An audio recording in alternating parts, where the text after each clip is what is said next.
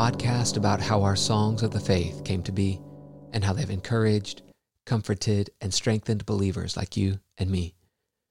Hymn Stories is a part of the Media Gratiae podcast network. My name is Ryan Bush.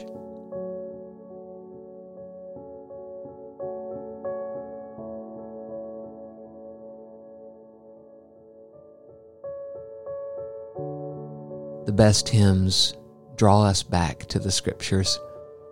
They make the scriptures come alive to us and apply the scriptures to our hearts in new ways. I love what Spurgeon said about John Bunyan that if you were to cut him, he would bleed Bibline or he would bleed Bible. William Cowper bled Bible.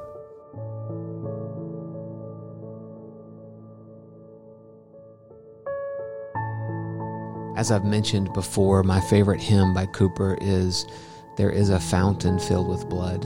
Uh, it was originally titled Praise for the Fountain Opened. And the second stanza of that hymn is wonderful. He says, The dying thief rejoiced to see that fountain in his day. And there have I, as vile as he, washed all my sins away.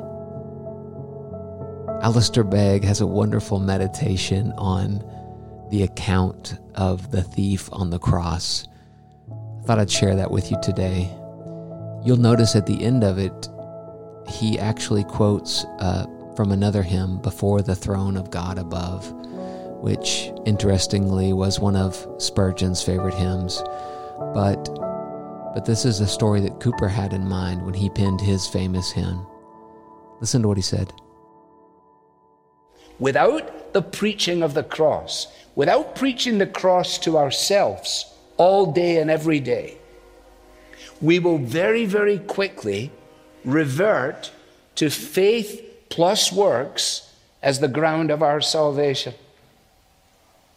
So that to go to the old uh, Fort Lauderdale question, if you were to die tonight and, and, and you were getting entry into heaven, what would you say?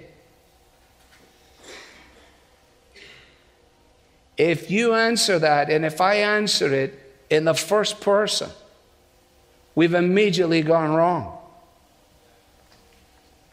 Because I, because I believed, because I have faith, because I am this, because I am continuing. Loved ones, the only proper answer is in the third person because he, because he. If think about the thief on the cross.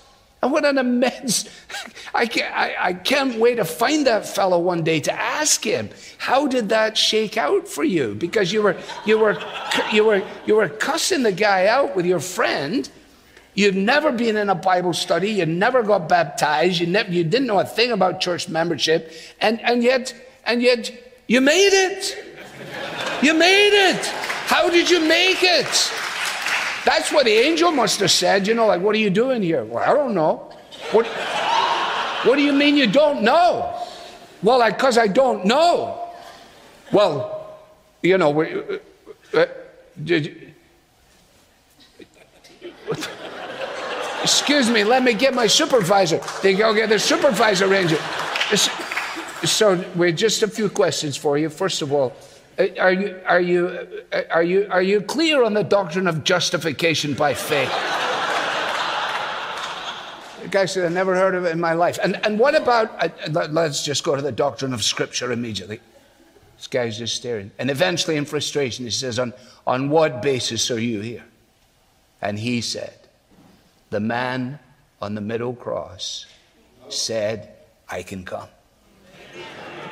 Now, now that's the that is the only answer. That is the only answer.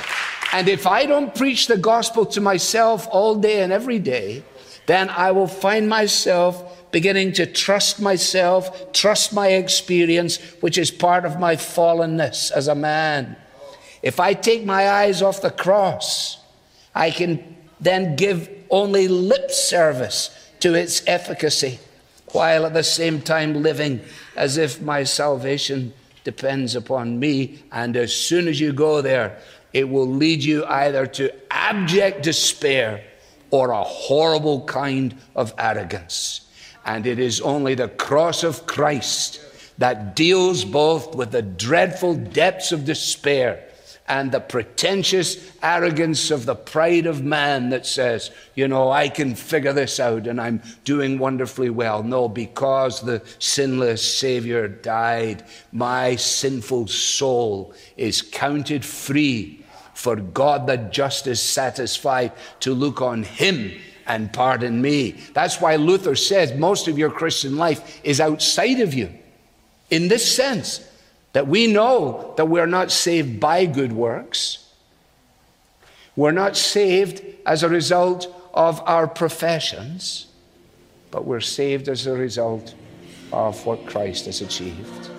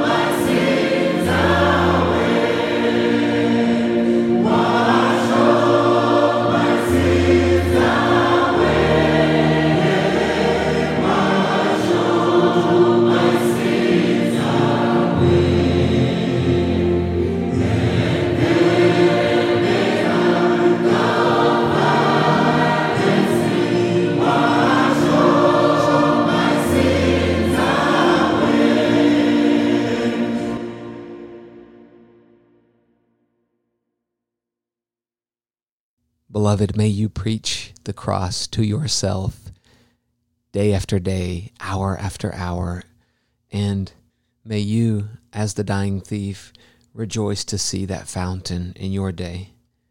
Because we are truly as vile as he, but in him our sins are washed away. Thank you for joining me in this episode of Hymn Stories. May the Lord bless you and keep you as you sing and make melody in your heart to Him.